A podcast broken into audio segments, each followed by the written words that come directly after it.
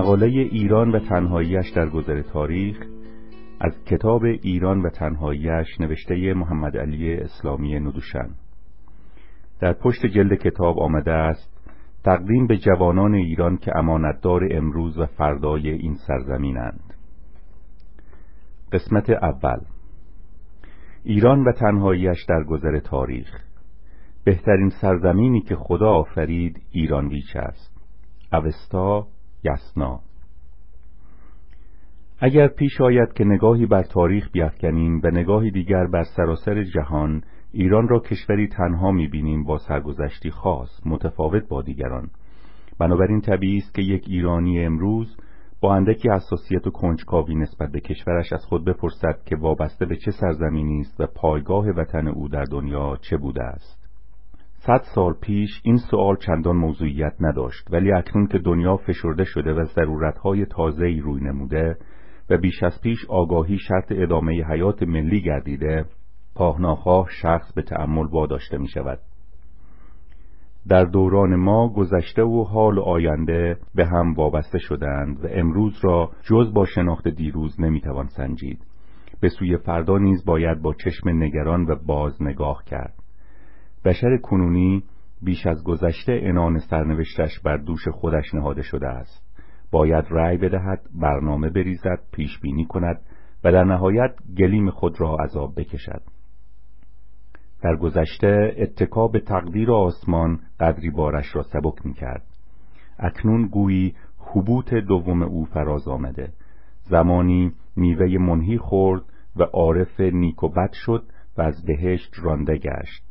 این بار نیست که میوه علم و فن به درونش راه یافته و تکگاه های گذشته را از دست داده رانده شدن دیگری به او هشدار داده می شود اکنون برای آن که دریابیم که ایران چگونه کشوری بوده است و موضع خود را قدری وا بینیم خوب است نگاهی کوتاه به درون کارگاه روزگاران بیافکنیم. چرا گفتیم که او در گذر تاریخ تنها بوده است؟ برای آنکه وضعی نچون دیگران داشته. سرزمین های دیگر کم و بیش در یک گروه تمدنی مشترک جای می‌گیرند. مثلا کشورهای آمریکای جنوبی و مرکزی آفریقای سیاه، آفریقای شمالی، کشورهای عربی خاورمیانه، خاور دور، اروپای شرقی، اروپای غربی، کشورهای شبه قاره هند. هر یک را که نگاه کنیم البته با تفاوتهای جزئی می‌بینیم که وجوه مشترکی با هم دارند. اما چون به ایران می‌رسیم او را یک واحد تمدنی منفرد میابیم چرا چنین است؟ نخست باید به سراغ جغرافیا برویم. آنگاه بر اثر آن تاریخ می آید که خود تا حد زیادی تأثیر گرفته از جغرافیا است. ایران چنان که می‌دانیم در نقطه خاصی از کره زمین قرار دارد. در مرکز برخوردهای جنگی و وزشهای تمدنی. پیش از آن که قاره آمریکا به دنیا اتصال یابد جهان شناخته شده همان بود که از هر گوشه به ایران راه میافت این موقع جغرافیایی یگانه زمین ساز جریانهای خوش و ناخوشی گشته است که کشور ما از میان آن سر برآورده. سرزمین دیگری نمی‌توانیم یافت که این چند خصوصیت در او جمع شده باشد. یک در همسایگی سه تمدن کهن جهان قرار گرفته باشد. میان رودان یعنی سومر و بابل مصر و هند. دو بر سر راه دو تمدن بزرگ شرق و غرب واقع باشد. چین از یک سو و مدیترانه یعنی یونان و روم از سوی دیگر. سه گرداگرد او را مناطق عمده تاریخساز فرا گرفته باشند. قفقاز، مغولستان، عربستان، ترکستان. چهار مهاد باشد از جانب سه قاره آسیا، اروپا و آفریقا.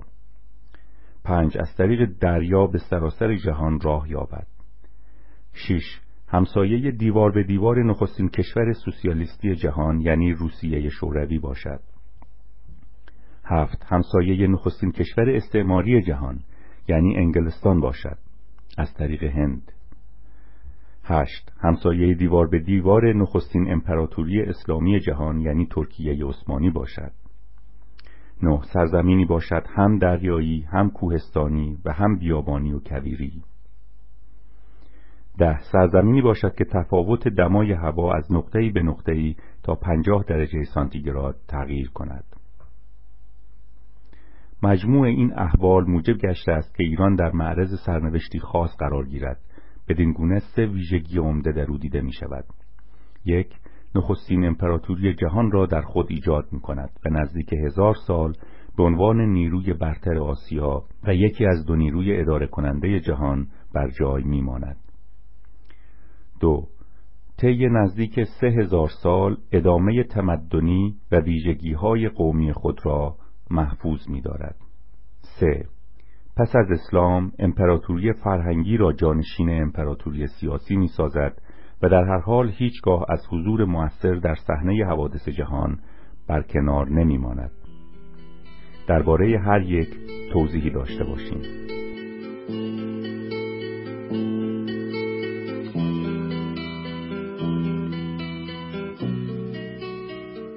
یک نخستین امپراتوری جهان بنا به آنچه گفته شد هر فرد ایرانی امروز با هر اندیشه و عقیده‌ای چه دور باشد و چه نزدیک چه کشور خود را بپسندد و چه نپسندد می‌تواند این اطمینان و احساس و احیانا افتخار را داشته باشد که شهروند کشوری است با سرنوشتی استثنایی. ایرانی به هر کجا برود یک تاریخ بر پشت دارد. خواه به آن آگاه باشد و خواه نباشد.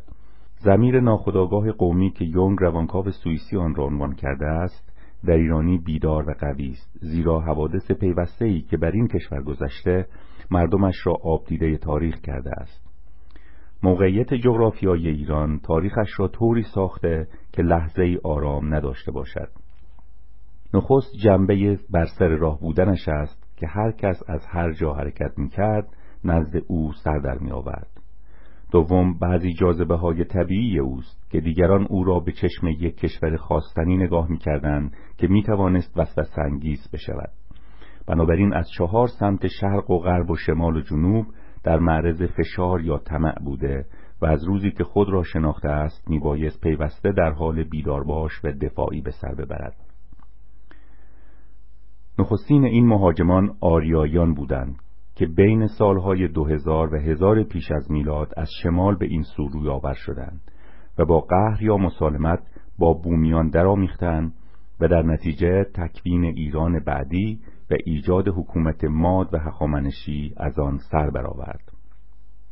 ایران آریایی اندکندک به این نتیجه رسید که باید یک پارچه و نیرومند باشد تا بتواند در برابر فشار غرب یعنی آشوری ها و حجوم صحرانوردان شمال و شرق بایستد و از اینجا پایه شاهنشاهی هخامنشی گذارده شد. مرز ایران در غرب تا کرانه مدیترانه گسترده گشت ولی شرق و شمال همانگونه ناآرام بود که کوروش جان خود را بر سر تمشیت آن نهاد. نبرد ایران و یونان بود که ایران را وارد صحنه جهانی کرد. زیرا یونان کشوری بود با تمدنی پیشرفته با مردمی زبانآور و هوشمند دارای عدهای شاعر و مورخ و فیلسوف و از این رو هر کس با او طرف می‌شد چه غالب و چه مغلوب نامش بر جریده عالم ثبت می گردید. بنابراین از همان قرن پنج پیش از میلاد نام پارس در اروپا به عنوان تنها کشور بزرگی که در دنیا وجود دارد رقم خورد و نیز به عنوان کشوری که با یونان به معارضه برخاست چون تمدن یونان به روم انتقال پیدا کرد و سپس از روم به اروپای غربی این حضور ایران در تاریخ ادامه یافت. رهایی یهودیان از اسارت بابل موضوع دیگری است که نام ایران را بر سر زبان تاریخ نگاه داشت. چهل هزار یهودی که پس از فتح بابل به دست کوروش آزاد شدند و سرودخانان و شوکگویان رو به عرض موعود نهادند حرف ایران را وارد تورات و دنیای غرب کردند. آنان نیز که نسبت به کوروش حق شناسی داشتند مانند یونانیان در صحنه جهانی حضور موثر داشتند. آنگاه نوبت می‌رسد به اروپا. اروپا چنان که می‌دانیم در سه قرن اخیر میداندار تبلیغ و سیاست جهانی بوده است و چون خود را جانشین تمدن یونان و روم می‌دانسته به ایران به چشم آشنا نگاه می‌کرده و او را در برابر دیده داشته است. نظر اروپاییان درباره ایران تأثیرپذیر از وقایع یونان و روم بود یعنی کشورهای حریف. از این رو آمیزه است از بدگویی و مقداری ستایش. آنچه از قدیم ترین زمان در غرب از ایسخیلیوس و هرودوت و افلاتون و گزنفون تا به امروز راجع به ایران نوشته شده است در میان این دو جریان متغایر نوسان داشته. قدری از او خوب گفتند و قدری بد. چنان که اگر بخواهیم این نظریات متعارض را در کنار هم بگذاریم کتاب شگفتآوری خواهد شد. اروپاییان نیز گرچه به تأثیر نویسندگان یونانی ایرانیان را بربر و یونانیان را پیشتاز تمدن بشری خواندند با این حال شبه هیبت و شکوه ایران هخامنشی از جلو چشم آنان دور نشده است. تمدنهای دیگر مشرق زمین چون چین، هند و عثمانی در همین چهار قرن اخیر که کشتی بخار بر دریاها افتاد مطمح نظر اروپاییان بوده ولی ایران به علت ارتباط خود با یونان و روم از قدیم مظهر شرق شناخته می شده بدان گونه که گاهی شرق و ایران را یکی به جای دیگری می گرفتند. علاوه بر شخصیت و موقعیت خاص ایران که راه را بر تناقض ابهام می گشوده یک عامل دیگر را هم باید در نظر داشت که رشک و غرض برمیانگیخته و آن قدرت و ثروت او بوده است ایران همواره این شهرت را داشته که کشور با دستگاهی است هم منابع طبیعی سرشار و سرزمین پهناور داشته و هم در مسیر جاده ابریشم از تجارت جهانی سود می برده. شکوه و تجمل دربار که نمونهش کاخ تخت جمشید و ایوان مدائن بود و نیز زندگی پرزرق و برق اشراف این تعین را پیش از آنچه بود به نمود می آورده است از همان آغاز بر سر اینکه ایران چگونه کشوری است و مردمش چگونه کسی به گومگوها سر برآورد کشورهای کهنسال دیگر چون چین و هند و مصر خیلی کمتر از ایران در معرض داوری های دو پهلو و پندارگونه بودند. اینان چون در جهان قدیم رابطه سیاسی با غرب نداشتند جهتگیری سیاسی درباره آنها به کار برده نشده است. و حالان که ایران از نظرگاه غرب کشوری بوده است که نمی‌شد در برابر او بیطرف بود. جنگ ایران و یونان و جنگهای ایران و روم هرگز از یاد برده نشد. موضوع از یونان آغاز می شود ایران نخستین کشور آسیایی بود که با یونان به جنگ پرداخت و بدین گونه با غرب پیوند خورد و چون در جنگ برنده نبود عیبهایی که بر هر شکست خورده ای بار می شود او را در بر گرفت.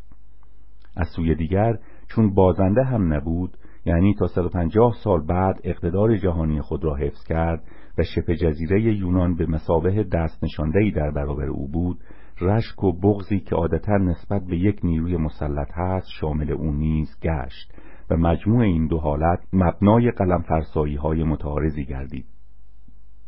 داریوش در دو جنگ با یونان درگیری پیدا کرد. یکی به نام سالامیس در سال 498 پیش از میلاد و دیگری به نام ماراتون 490 که در هر دو ناکام بود. برای جبران این شکست در اندیشه لشکرکشی دیگری بود که عمرش وفا نکرد. دو سال بعد خشایارشا به یونان لشکر کشید که دنباله نبرد پدر را بگیرد و گستاخی یونانیان را گوشمالی دهد ولی آن نیز به شکست انجامید. ایرانیان نخستین ملتی بودند که یونان را تحت حکومت خارجی درآوردند. جنگ ایران و یونان منشه یک تحول بزرگ و یک نهضت فرهنگی و فکری در یونان گشت که دامنش تا به اروپا کشیده شده است. بر اثر آن زمینه فراهم شد تا شاعرانی چون ایسکلیوس و سوفوکلس و یورپیدوس جولان فکری بیابند و استعداد خود را بشکفانند. نیز در فلسفه سقراط و افلاطون و ارسطو در تاریخ هرودوت که کتاب خود را به نام ایران آغاز کرد و به نام ایران خاتمه بخشید و گزنفون که قهرمان بزرگ آرمانی خود را کوروش قرار داد و در مجسم سازی فدیاس. بر اثر این جنگ سیاست بازارش داغ شد و بحث و فلسفه نزج گرفت. تکانی که جنگ به فکر یونانی ها داد از دو جهت بود. یکی غرور آنکه در پیکار با بزرگترین قدرت جهان پیروز شدند و دیگر حقانیت و اعتمادی که نسبت به خود پیدا کردند. تأثیر جنگ بر همه زمینه ها سایفکن گشت و جنب و جوش پدید آورد. چون پیروزی کشور کوچکی نظیر یونان بر سپاه عظیم ایران شگفتانگیز مینمود از یک سو توجیه آسمانی و یزدانی برای آن جسته شد. یعنی آنکه خدایان یونان او را نجات دادند و سوی دیگر یک منشأ زمینی یعنی غلبه آزادی بر ناآزادی زیرا یونان به روشی اداره می‌شد که دموکراسی نام گرفته بود. بعدها نویسندگان اروپایی نتیجه جنگ را پیروزی تمدن بر بیتمدنی معرفی کردند. با این حال و با همه نظر نامساعدی که نویسندگان یونانی نسبت به ایران داشتند نوشته های آنان از ستایش ایران هخامنشی خالی نیست از همه گویاتر نمایشنامه اسخیلوس است به نام ایرانیان که در آن این افتخار را نصیب کشور خود می کند که او را با ایران همپایه و برابر نهد هرودوت نیز با آنکه انصاف و بلند نظری اسخیلوس را ندارد باز در ضمن عیبجوییهایش گواهیهای مثبتی درباره ایران ارائه می دهد. اظهار نظرها دوگانه و تلخ و شیرین است. از همین جا دوگانه بینی راجع به ایران آغاز می گردد گذشته از رقابت سیاسی چون ماهیت تمدن ایران و یونان متفاوت بود یونانیان آنچه را مغایر با دید و روش زندگی خود می‌دیدند به آن به چشم اناد یا تحقیر نگاه می‌کردند. در میان دو تمدن ایران هخامنشی و یونان این تفاوتها بود. یک یونانیان رب و نوع پرست بودند و برای ایزدان متعدد خود هم شخصیت انسانی قائل می شدند در حالی که ایرانیان به ایزد یگانه غیر جسمانی اعتقاد داشتند. هرودوت نوشته است ایرانیان هرگز مانند یونانیان خصلت و شخصیت انسانی به خدایان خود نبخشیدند. به همین مناسبت مناسک مذهبی در ایران به سادگی برگزار می‌شد بی تشریفات و بی تکلف. باز هرودوت به این معنا اشاره دارد و می‌گوید که ایرانیان معبد و محراب ندارند. در یونان درست عکس این روش جاری بوده است. دو رابطه با طبیعت. به نظر یونانیان شگفت می آمد که ایرانیان تا این پای احترام برای طبیعت قائل باشند و مراقبت در حفظ آن به خرج دهند. مورخان یونان از جمله هرودوت و استرابون تصریح دارند که ایرانیان برای رودخانه بالاترین احترام را قائلند. هرگز چیزی که آن را آلوده کند در آن نمی اندازند. این همان متبرک شناختن سه عنصر آب و هوا و زمین است که جزو اصول آین مزدایی بوده است. سه از همه مهمتر تلقی نسبت به حکومت و آزادی است. یونان که به شهر دولتهای کوچک تقسیم شده بود اداره خود را به شور و رأی واگذار کرده بود که آن را دموکراسی می‌خواندند. و ایرانیان را که چنین نظامی نداشتند ناآزاد میشناختند و بربر. اما در نزد ایرانیان تلقی آزادی به گونه دیگر بود. در عظمت و سروری به سر بردن زیر دست نبودن. با سردود در این باره می نویسد ایرانیان بیشتر دوست دارند که در یک سرزمین نابارور امپراتوری داشته باشند تا آنکه در دشتی تخم میافشانند و اسارت از آن درو کنند. در ایران به نوع دموکراسی یونان نه تنها با بیاعتقادی بلکه با تحقیر نگاه می‌شد. به روایت همان هرودوت کوروش با تعنه این نوع مباحثه های سیاسی را پرگویی می‌خواند و به فرستادگان اسپارتی که نزد او آمدهاند می‌گوید من هرگز از مردمی که در میادین شهر جمع می‌شوند و با قید سوگند همدیگر را فریب می‌دهند بیمی ندارم. در برابر این امر که یونانیان خود را آزاد و اقوام دیگر را بربر میخواندند ایرانیان نیز تقسیم بندی ایرانی و انیرانی داشتند. انیرانی یعنی همه کسانی که غیر ایرانی بودند. گذشته از این خود را آزادگان میخواندند و مردم خارج از ایران را ناآزاده میپنداشتند. ظاهرا ناآزاده نه به معنای برده بلکه به کسی اطلاق می‌شد که تابع تمدن و آیین ایران نبود. این نوع تلقی آزادی در ایران یعنی آزادی رها از نیاز و زیر دست نبودن مورد تصدیق افلاتون نیز بوده است. می نویسد واقعیت آن است که در زمان کوروش در حالی که ایرانیان حد وسط میان آزادی و بندگی را گرفته بودند آغاز کردند به اینکه آزاد باشند برای آنکه بتوانند بر تعدادی از خلقهای دیگر سروری کنند. ایرانیان سرورانی بودند که به ملتهایی که به اطاعت آنان در می آمدند آزادی می بخشیدند و آنان را به درجه‌ای که شایسته آن بود ارتقا می دادند. چهار. در ایران بردهداری نبوده. بردهداری آنگونه که در یونان و روم شیوع داشته هرگز در ایران رسمیت نیافته است. یونان و روم بی کمک بردگان نمی توانستند تمدن خود را به درجه‌ای که رساندند برسانند. در یونان این اعتقاد ریشهدار بود که انسانها بر حسب خلقت خود بعضی برده خلق شدند و بعضی آزاد. و ارسطو نیز بر این نظریه صحه نهاد که نوشت انسانها در طبیعت خود بعضی آزاد هستند و بعضی برده و برای ناآزادان این وضع اسارت هم عادلانه است و هم به صرفه خود آنها. پنج جهانبینی کلی.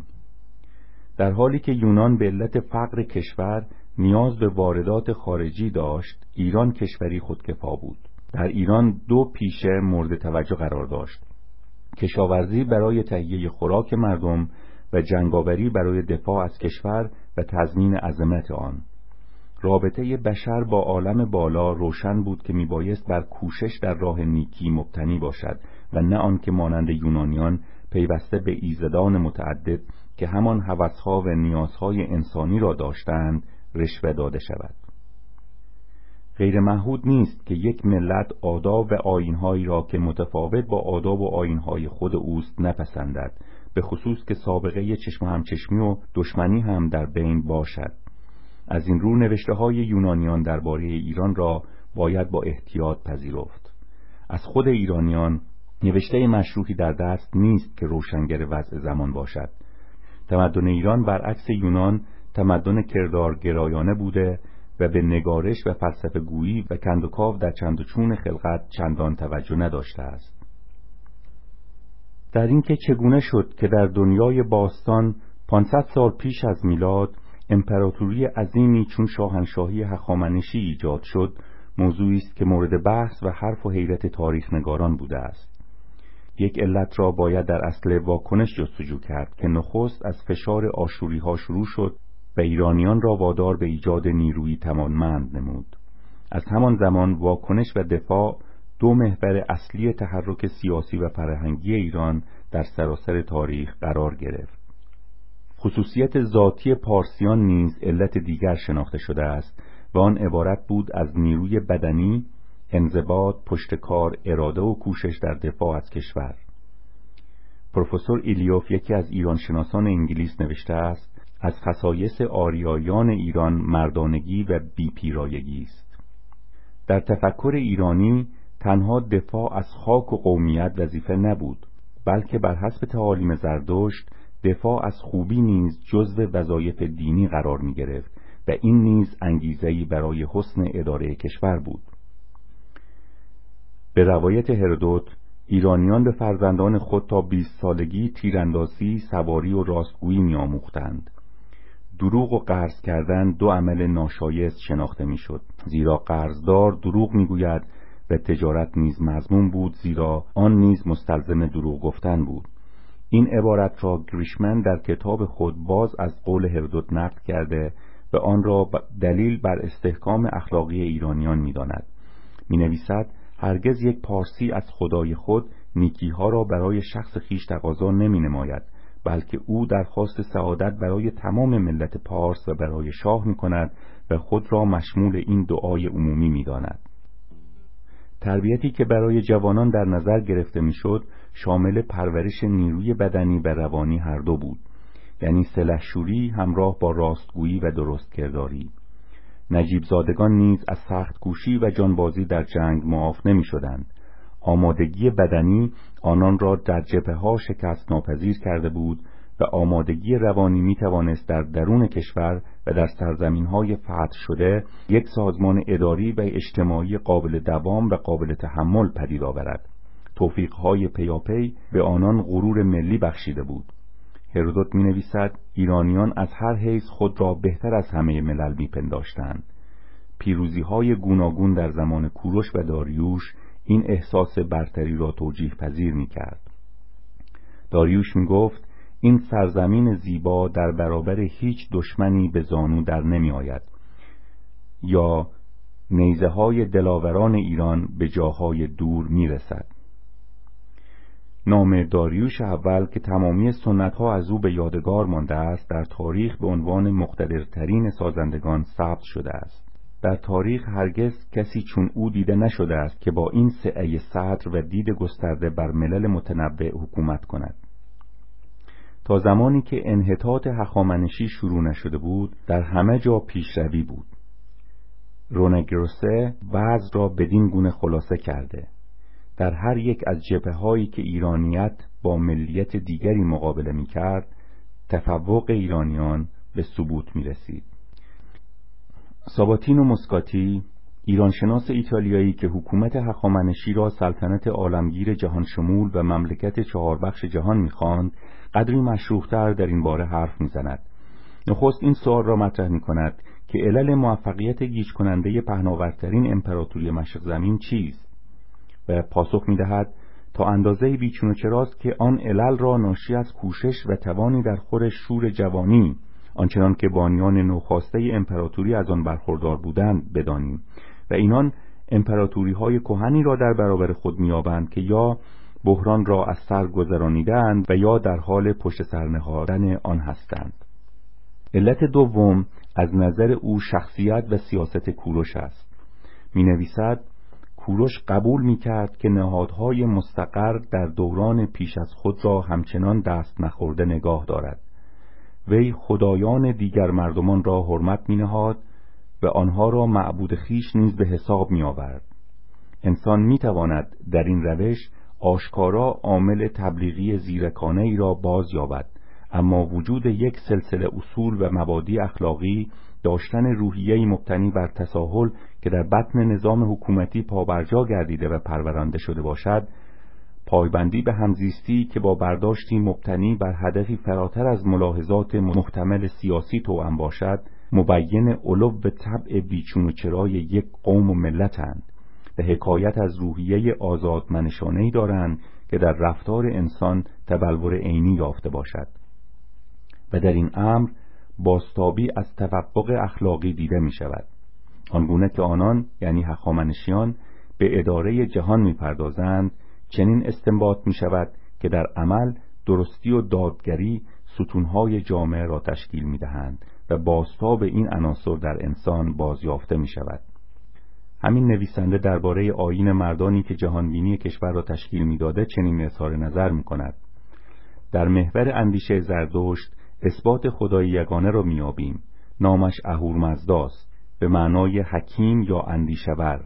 که مفهوم خاص مورد نظر را جذب محور فعالیت خرد و اندیشه می کند بدین گونه می بینیم که در جهان مشرق زمین در دوران باستان عنصری اساسا تازه وجود داشت. بدان گونه که کسی پیش از آن به حریم اندیشه و تابندگی آن بر پهنه کائنات راه نیافته بود.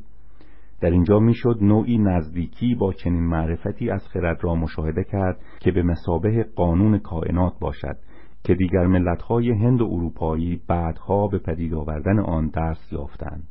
تسلط عامل فکر و روشنبینی در تصور ایرانیان از خدا از جانب نیروهای ذهنی که در کنار اهورامزدا جای دارند تأیید می شود این نیروهای ذهنی عبارتند از دادگری، پندار نیک، فره خسروی، خدمت به خلق، پرهیزکاری و جاودانگی.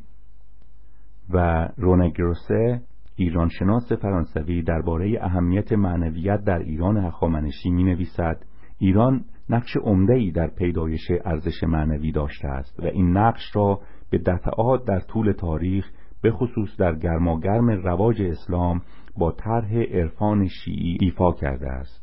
همون نوشته است غیر ممکن است این حقیقت را انکار کنیم که این آین زردشتی تا چه اندازه جلوتر از معنویت یونان یا کتاب مقدس بوده است.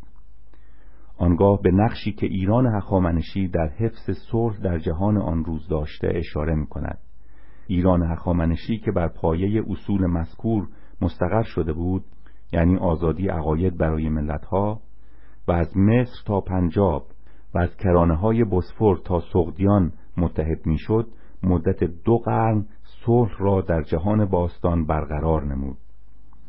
صلح هخامنشی برای قسمت اعظم کره ارز پیشرفت عظیمی در عالم انسانیت به شمار می رود و از بسیاری جهات باید آن را عصر طلایی در تاریخ شرق دانست. دوشنگیمن ایرانشناس بلژیکی و مترجم اوستا به زبان فرانسوی نیز به همین معنا اشاره دارد. می‌گوید زردشت به نیایش و پرستش دین کاملا جنبه معنوی بخشید.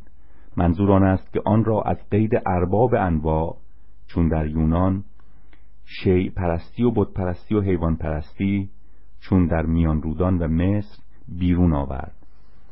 تعلیم او کل کائنات مرئی و نامرئی را در بر می گرفت سوالی که درباره روح و جوهر آین زردشتی مطرح شده این است که آیا این آین یک آین یک خدایی است یا دو خدایی؟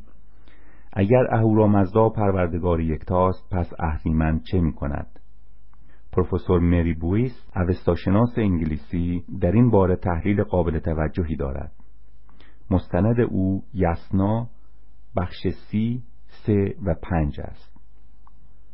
در آغاز آن دو گوهر همزاد در پندار و گفتار و کردار بهتر و بتر در اندیشه ها هویدا شدند.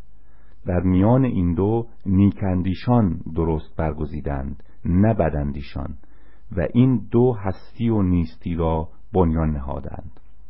خانم بویس از این عبارت چنین نتیجه می‌گیرد که اهریمن خود خود را به وجود آورده و همپایه اهورامزداست لیکن اختیار به انسان داده می شود که میان نیک و بد برگزیند و آنگاه در توجیه موضوع می نویسد اما اگرچه سنت بر اساس گاتها یک سنویت بنیادی را به ما می آموزد و بدین ترتیب محدودیتی برای اهورامزدا قائل می شود تا پرستی بنیادین را نیز تعلیم می دهد که بر اساس آن تنها یک خدا و آفریننده جاودانی را باید پرستید. انگرمینو اگرچه او نیز خود خود را آفریده سرانجام با آنچه که بد است از میان می رود به این صورت تا حدی موضوع دو خدایی بودن زردشتیگری حل می شود در دنیای باستان این منطقی ترین نظری بوده است که برای توجیه آفرینش و سرگذشت بشری می توانست اتخاذ شود. نسبت دادن خوبی ها و بدی ها هر دو به یک کردگار این سوال را پیش می آورد که وجود بدی ها چرا؟ از سوی دیگر تصور انباز برای خدا دور از اصل قادریت مطلق بود. بنابراین وجود گوهری دیگر اما گوهری بدسگال و محکوم به زوال اندیشه شد تا راه چون و چرا را در کار خلقت ببندد و از سوی دیگر کوشش انسان را که جزئی از فرزانگی پروردگار را در خود دارد به مشارکت و پویش فراخواند و به دین گونه مقهوریت گوهر بدی که اهرمن باشد تضمین گردد. این اعتقاد که کوشش انسانی به برد نهایی نیروی نیکی می انجامد کمک به ثبات و سروری ایران در طی هزار سال کرد. تنها انحطاط ناشی از غفلت و غرور سلسله ها را فرو افکند. بعد از واقعه یونان جریان اسکندر پیش می آید. وی با ایران و یونان هر دو می خواهد چنان کند که آنچه بودهاند دیگر نباشد. ولی پس از چندی خود روبوده تمدن و روش زندگی ایرانی می شود هدف اصلی لشکرکشی اسکندر به ایران دستیافت به گنجهای شرق است اما در اینجا نیز اکثر نویسندگان غربی جانب سردار مقدونی را گرفته و برای او یک هدف تمدنی قائل شدند از پس اسکندر در تمام دوران اشکانی و ساسانی کشمکش و نبرد میان ایران و روم ادامه دارد. نزاعی است بر سر تقسیم دنیا و اینکه چه کسی آقای شرق باشد.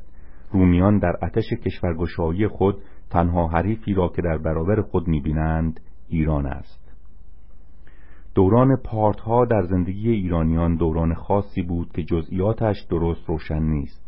نه به سبک جهان مداری هخامنشی است نه همراه با مرکزیت ساسانی. نه سختگیری در کار دین و نه اصرار در یک پارچگی کشور.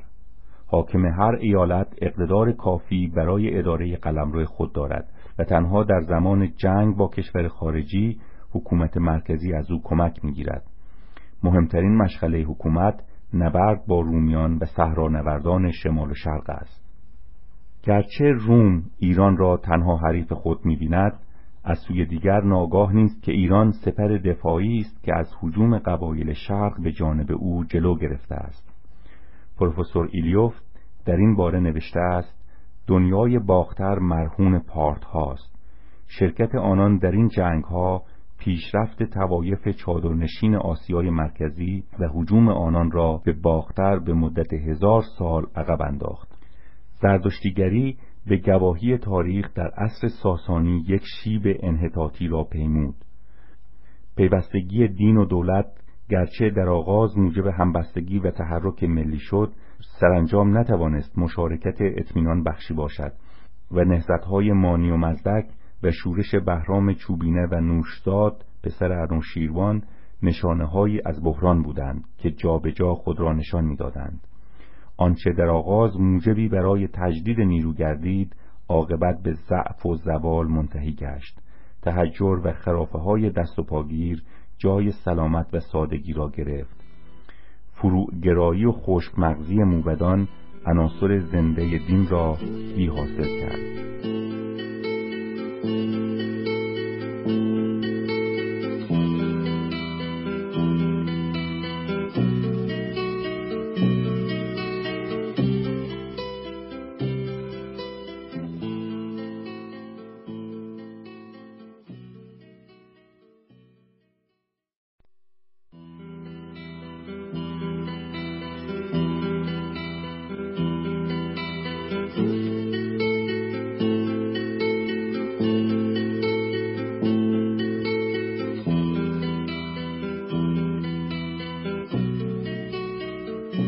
بخش دوم مقاله ایران و تنهایش در گذر تاریخ از کتاب ایران و تنهایش نوشته دکتر محمد علی اسلامی ندوشن.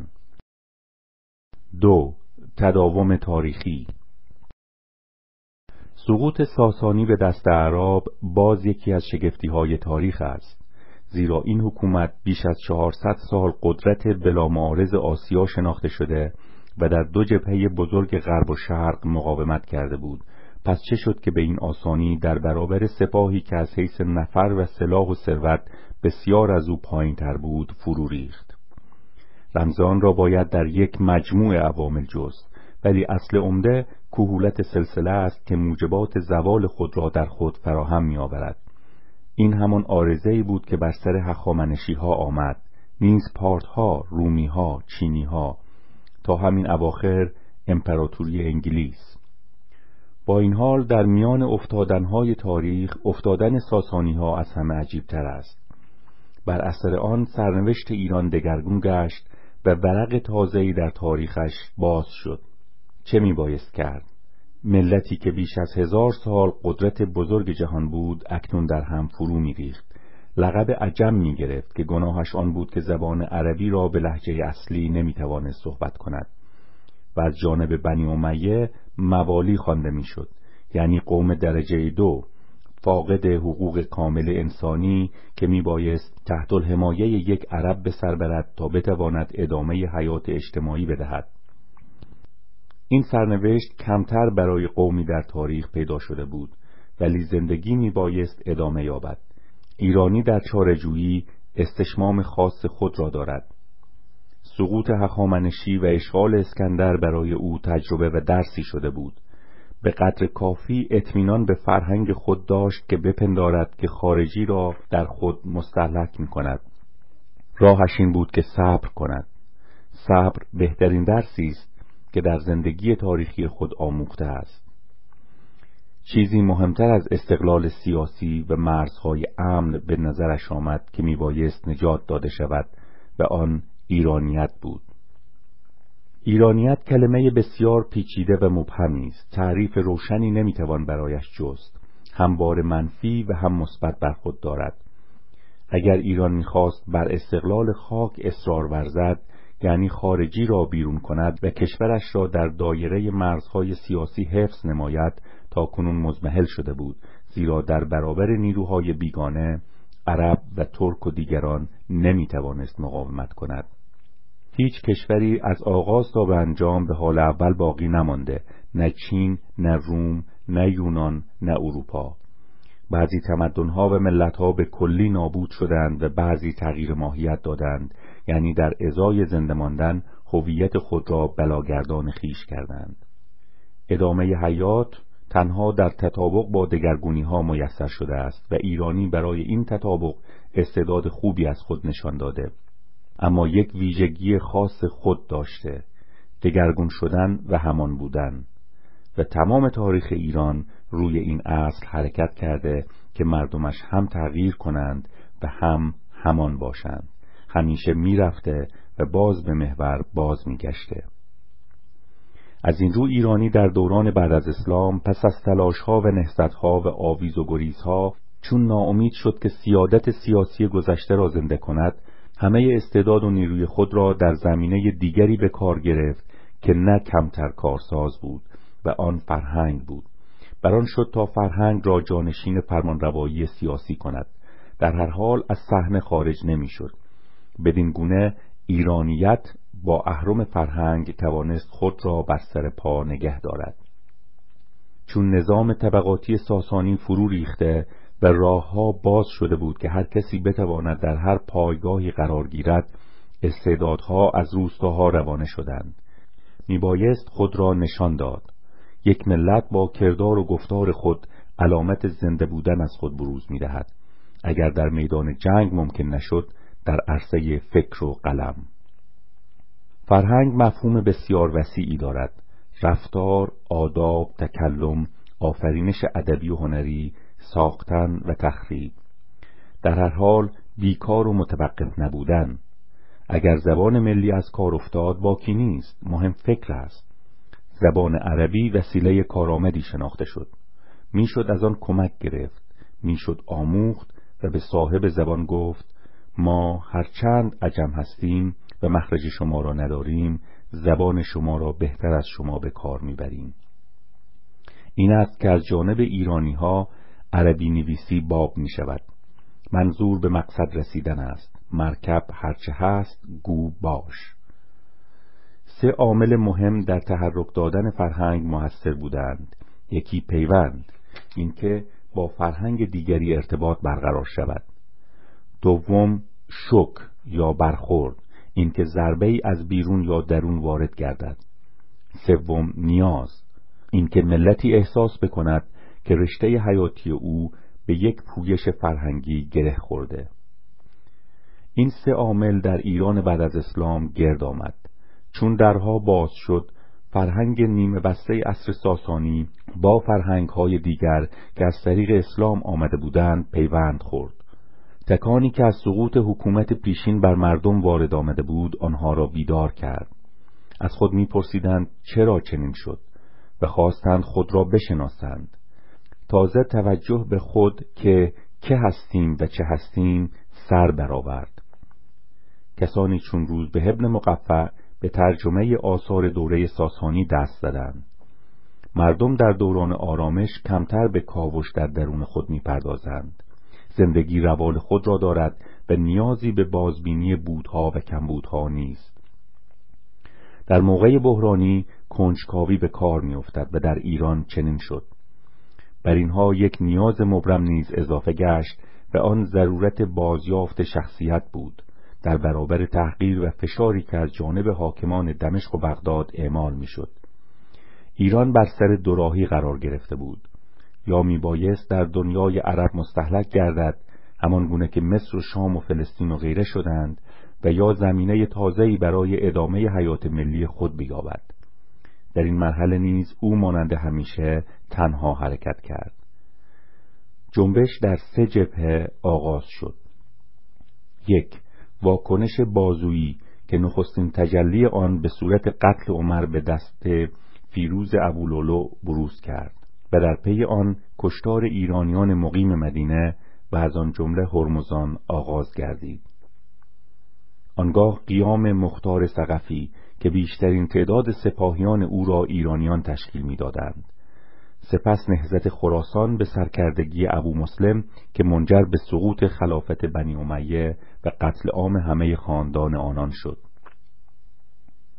دوم واکنش مغزی. و این در قالب نگارش کتابها در زمینه های مختلف نمود کرد.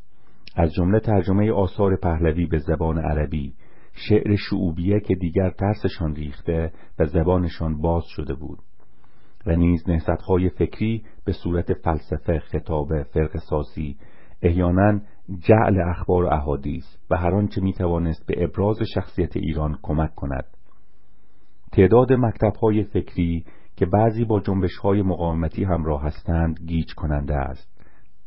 قرمتی، زندیق، خرمدینی، معتزله، اسماعیلیه، فتیان، سربداران، رندان، صوفیان، قلندران، ملامتیه. همه اینها در نهان یک مقصود دفاعی دارند. سه. به صورت همکاری برای آنکه مسیر را به سوی ایران بگردانند و این عبارت است از مشارکت در حسابداری، مشاوره، پزشکی، کارورزی، وزارت که دو نمونه بارزش دو خاندان برمکی و سهر بودند. این همکاری بعد در رابطه حکومتهای محلی چون تاهریان و سامانیان با بغداد ادامه یافت و کوششهای سفاریان و بویهی ها در حذف عباسیان که آنان را نابرحق و ضد ایرانی می‌دانستند به جایی نرسید. ایرانی بنا به تجربه به راه میانه و راه سازش کشانده شد و سازش همراه با مقاومت خط رفتاری او در طی تاریخش گشت نمونه برجسته این سیاست سامانی ها بودند که اگر کارشان دوام می کرد و مقهور ترک های غزنوی نمی شدند پایه‌ای برای یک روش معقول حکومتی در ایران گذارده می شد. سیاست حفظ ایرانیت از طریق فرهنگ در زمان سامانی ها پا گرفت تاریخ بلعمی و ترجمه تفسیر تبری دو نشانه بودند که یکی تاریخ ایران را یادآوری می کرد و دیگری اسلام را به زبان نوپای فارسی ورود می‌داد. در مدتی کوتاه دهها شاعر فارسی زبان روی آور شدند ذوق زده بودند که اکنون زبانی از خود دارند و شعرهایی گفته شد که در لطافت و سادگی دیگر هیچگاه در زبان فارسی نظیر پیدا نکرد این شعرها اگر بر اثر حوادث از میان نرفته بودند ما با یک شعشعه در طلوع فرهنگ ایران این دوران روبرو می بودیم مجموع این کوشش ها می بایست نقطه اوجی داشته باشد. درخت اندیشه ایرانی زمانی به بار نهایی نشست که شاهنامه آفریده شد. همه آنچه باید گفته شود در این کتاب گفته شد. ایران که تا آن زمان بید لرزانی بود با آمدن این کتاب تبدیل به سرو برومند همیشه سبزی گشت. با آمدن شاهنامه ایرانی خیالش راحت شد که از نو به خانه خود بازگشته است. اگر حسارهای مرزی برداشته شده بودند یک حسار فرهنگی گرد او پدید آمد که از باد و باران نیابد گزند. تا او بتواند در درون آن بگوید من من هستم. اگر زبان فارسی و شاهنامه نبودند به حدس قوی ما کشوری می شدیم نظیر مالزی یا پاکستان. ممکن است گفته شود چه عیبی دارد و آنها هم برای خود زندگی می کنند البته دنیا به هم نمی‌خورد هر کشوری زندگی می کند حرف بر سر داشتن یا نداشتن افق است. حرف بر سر آن است که جهان در برابر چشم چقدر گسترده باشد. در یک اتاق بی پنجره هم می شود زندگی کرد. می شود به آن عادت کرد ولی در هر حال منکر افق دلگشا و چشمانداز معنوی نمی‌توان شد.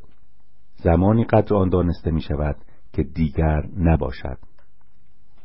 زبان فارسی و شاهنامه سرنوشت ایران را تغییر دادند و به تولای آنان باز او شد کشوری متفاوت با دیگران. هیچ سرزمین دیگر فتح شده از جانب اعراب این خصوصیت را نیافت. ایران از نو سرزمینی شد مطرح تأثیرگذار که فراتر از مرزهایش حرکت می کند قلمرو امپراتوری زبان و فرهنگ ایران از قلمرو هخامنشیان وسیعتر گشت. اگر یک در بسته شد یعنی در سیادت سیاسی در دیگری باز شد. این یکی پایدارتر و آسیب ناپذیرتر بود. شاهنامه نشان داد که قدرتها و شوکتها و ثروتها می‌روند. آنچه میماند سلطنت سخن است که جوهر جان انسانی است. این کتاب ایران گذشته را به ایران بعد پیوند داد. ایران تغییر مذهب داده بود ولی زبان فرهنگ زبان جاودان و عام است. اگر گذشته ایران پربار و با فرهنگ نبود امکان راه یافتن به دوران بعد را نمییافت. تمدن فرعونی مصر بسیار درخشان بود. کهنتر از ایران ولی چون فرهنگ او جوهر و جان فرهنگ انسانی ایران را فاقد بود نتوانست در برابر تغییر دین مقاومت کند و اکنون تنها زینت موزه هاست و تنها اعجاب جهانگردان را برمیانگیزد. اما فرهنگ ایران از دوران پیشین به دوران پسین راه پیدا کرد. مانند آبهای زیرزمینی که از تبخیر دریا ذخیره می شود و دوباره از قعر ده متر به صورت قنات جاری می گردد ایران کشور قناتها و چشمه هاست. فرهنگش نیست همین حالت را داشته است. زردشتیگری میدان را خالی کرد ولی گاتاها سرودهای زرتشت فکر جهان را ترک نگفت. تفکر یکتاپرستی مزدایی در دنیای باستان در یهودیت و در یونان قدیم تأثیر گذار شد. مهرپرستی ایران یعنی کانون روشنایی و گرمی در زمان اشکانیان از جانب سربازان رومی به روم رفت. مانویگری که باز همان دنباله روشنایی و پارسایی بود آن نیز به روم راه پیدا کرد. جنبش مزدکی هرچه بود نخستین مکتبی بود که نسبت اجتماعی را پیشنهاد کرد. گرچه شکست خورد جامعه ساسانی را لرزان و از همان زمان سنگ اول سقوط شاهنشاهی ایران گذارده شد. فرهنگ ایران باستان چنان آرام چنان قاطع به دوران بعد نفوذ کرد که رد پایش را در همه شعون می‌بینیم. از آداب و آینها و آتش افروزی و موسیقی و نقشهای قلمکار و قالی و کاشیها تا اندرزها و نامها و یادها و داستانها. و حتی کسی چون ابو حامد غزالی که از برگزاری نوروز و صده خشمگین است و آن را شعار گبران می‌داند و می نکوهد قادر نیست که دیگران را از آن روی گردان سازد. و خواجه حافظ با آنکه نامی از مهرپرستی نشنیده سراپای کتاب خود را به روشنایی آن می آراید که از ایران دوردست از مسیر زیرزمینی به سوی او راه گشوده بود.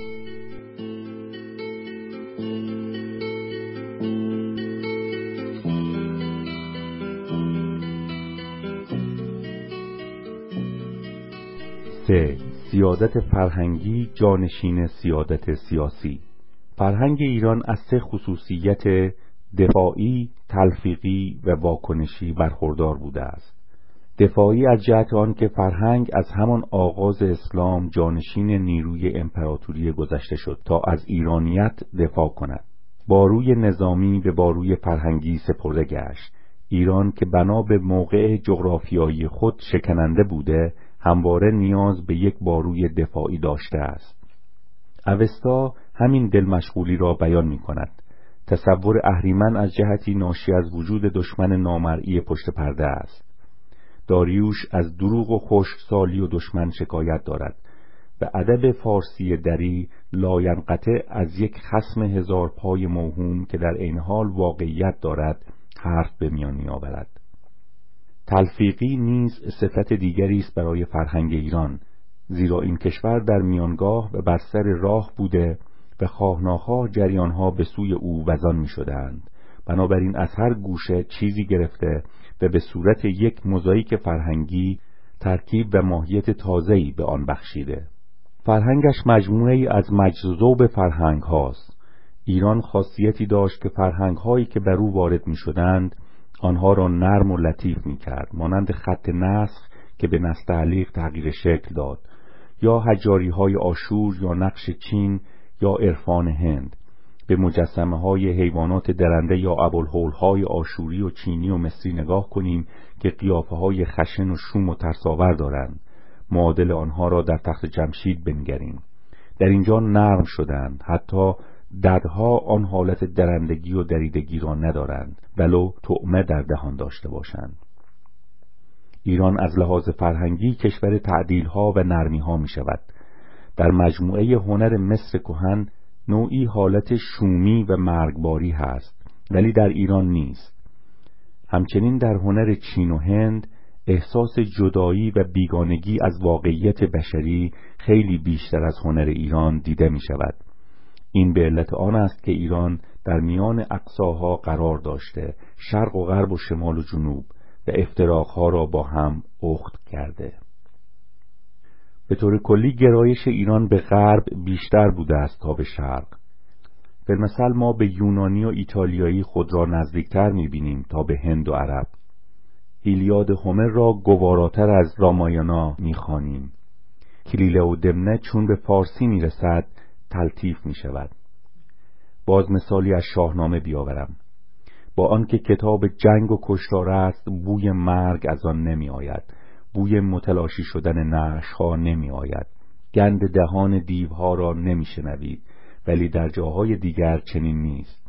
وقتی اخیلیوس لاشه هکتور را به دنبال عرابش گرد میدان می‌کشد صدای خرد شدن استخوان او به گوش می‌رسد در شاهنامه با همه کشتارها هیچ منظره چندشاوری وصف نشده است. اکنون این سوال ممکن است پیش آورده شود که پس آن همه خونریزی و فجایع در تاریخ ایران چیست؟ جواب این است که بوده است. هیچ کس منکر آن نمی‌تواند بشود. تاریخ و زندگی اجتماعی ایران طوری جریان یافته که گرایش به افراد را در مردم تقویت کرده.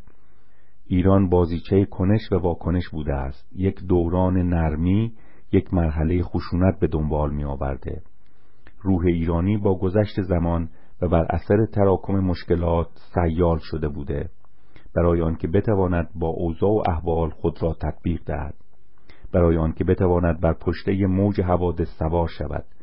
موج سواری بالا و پایین دارد و مجموعه اینها روان را از اعتدال خارج می کند افراد را می پرورد.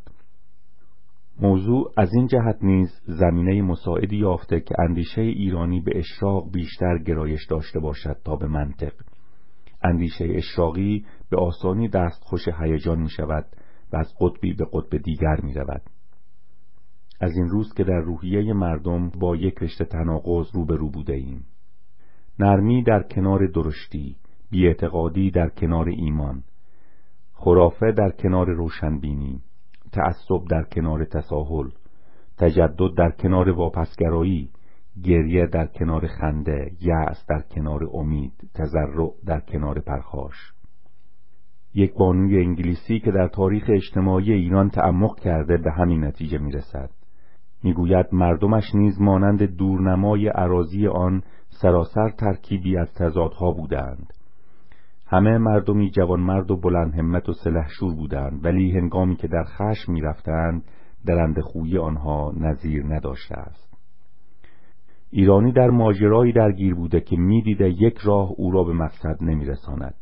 میبایست راه های چندگانه در برابر داشته باشد. راه های پیچا پیچ جهتگیری قاطع برای او ناممکن بوده.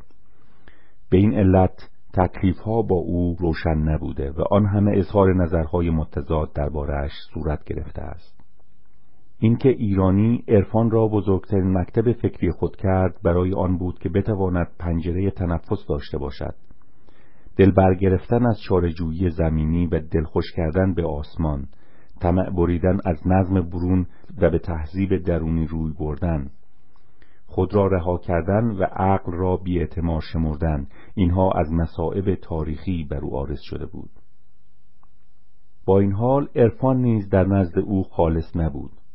در حافظ با اندیشه خیامی و رندی می آمیخت در سعدی با مسلحت بینی در مولوی و عطار با رشه های خرافی در ابن سینا با علم در نزد تاجر با آرزوی سود در نزد عامه با حسابگری.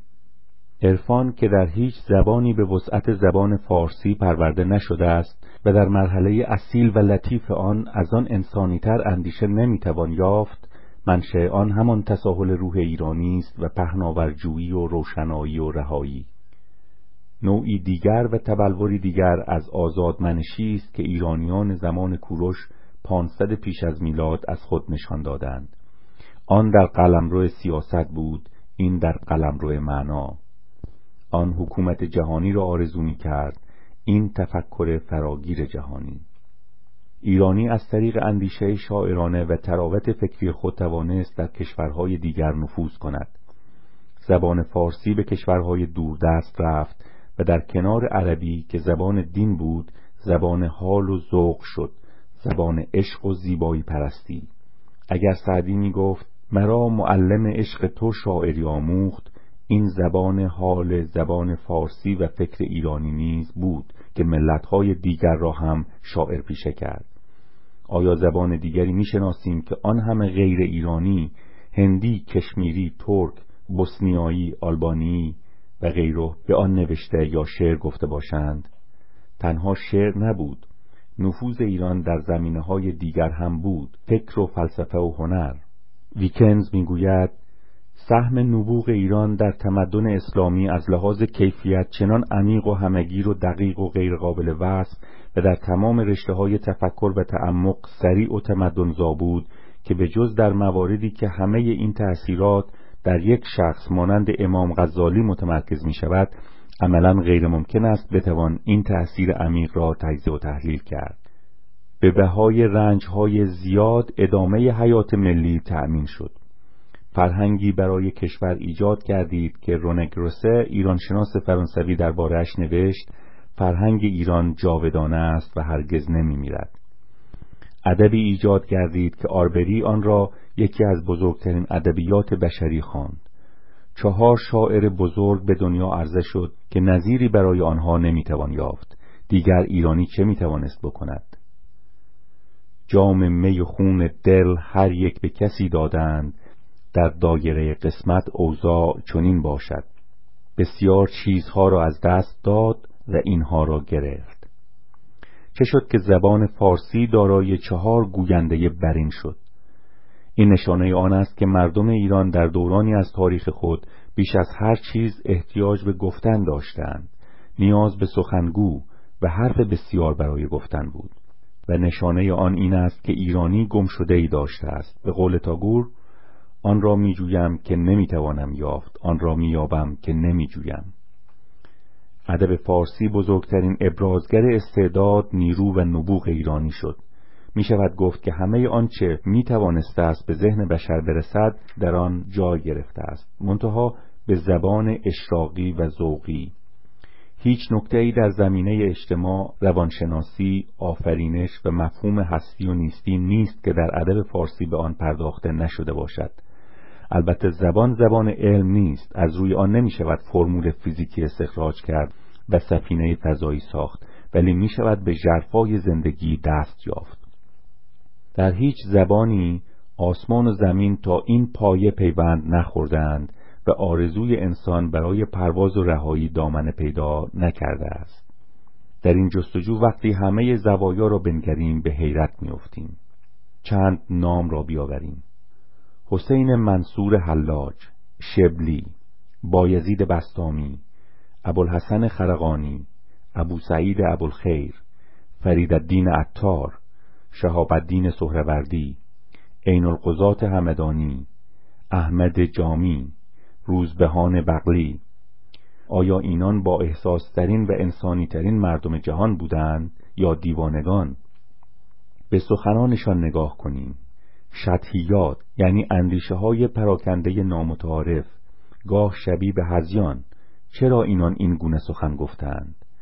چرا عطار حقایق گلوگیر را در دهان دیوانگان گذارده؟ چرا این همه نفی زندگی و وارونگی زندگی تبلیغ شده است؟ با این حال همین سخنان است که با عمق تاریخ ایران پیوند می‌خورد. مغز درد و کنه واقعیات از آن بیرون میریزد.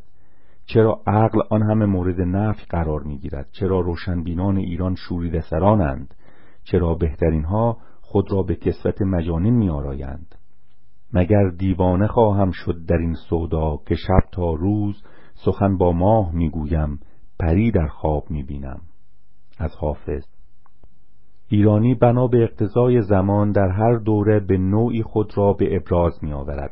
در عصر صفویه چون زمینه سخنوری ضعیف شد و اندیشه در قالب سیاست دینی زمان از پویایی خودکاس هنر و معماری جای آن را گرفت تذهیب و نقش و خط و آن بناهای هوشربای اصفهان همزیستی تناقض در فرهنگ ایرانی یکی از شگفتی هاست فسق در کنار پارسایی خوشگذرانی در کنار اسرت که شاهدش این شعر است.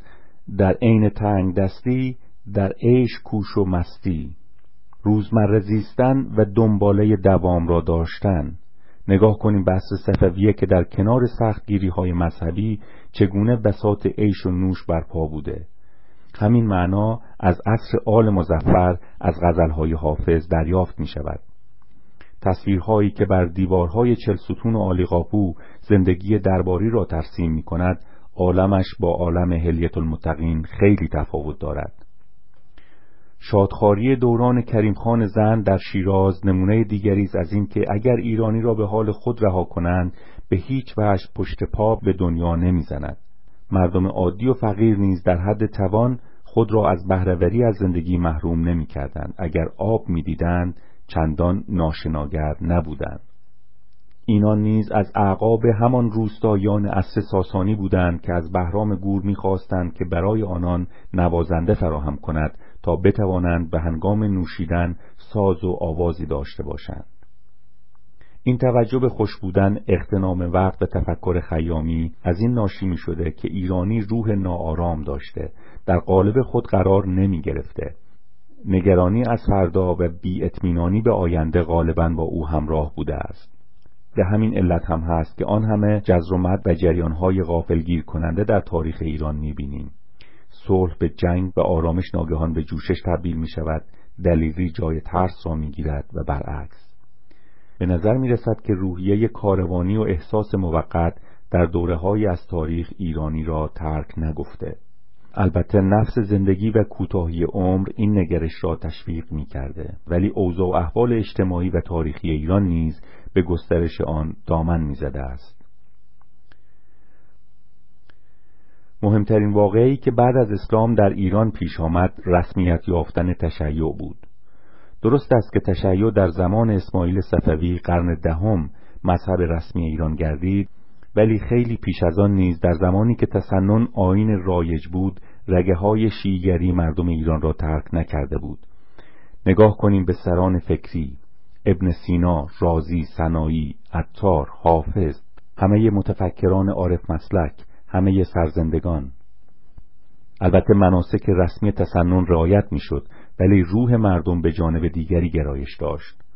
نوعی انحنا تخیل و تفرج در این روح دیده می شود و این همان بازگشت به محور است که ایرانی هرگز نتوانسته است خود را از آن منفک سازد.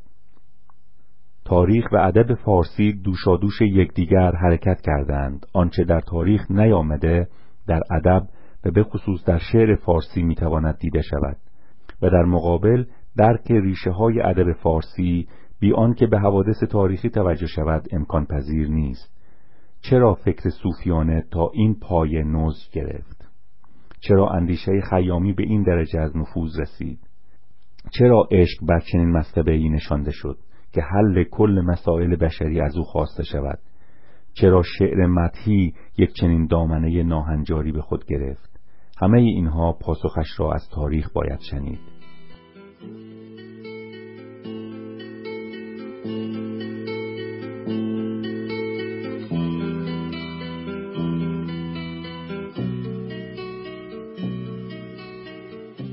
در این مقاله تکیه بر تنهایی ایران بود. منظور بود که به اختصار و فهرستوار علتها و ریشه ها بازیافته شوند که چرا ایران چنین شده و چگونه تا به امروز جلو آمده است.